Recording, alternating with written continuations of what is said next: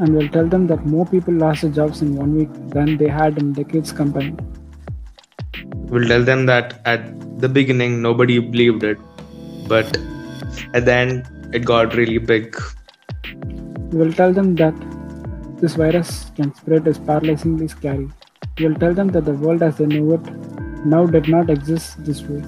We will tell them that there was a time when not everyone knew to wash their hands for 20 seconds and sanitizing wasn't a standard practice and shoes were worn in the house and nobody knew what the phrase flatten the curve was and have heard of Wuhan.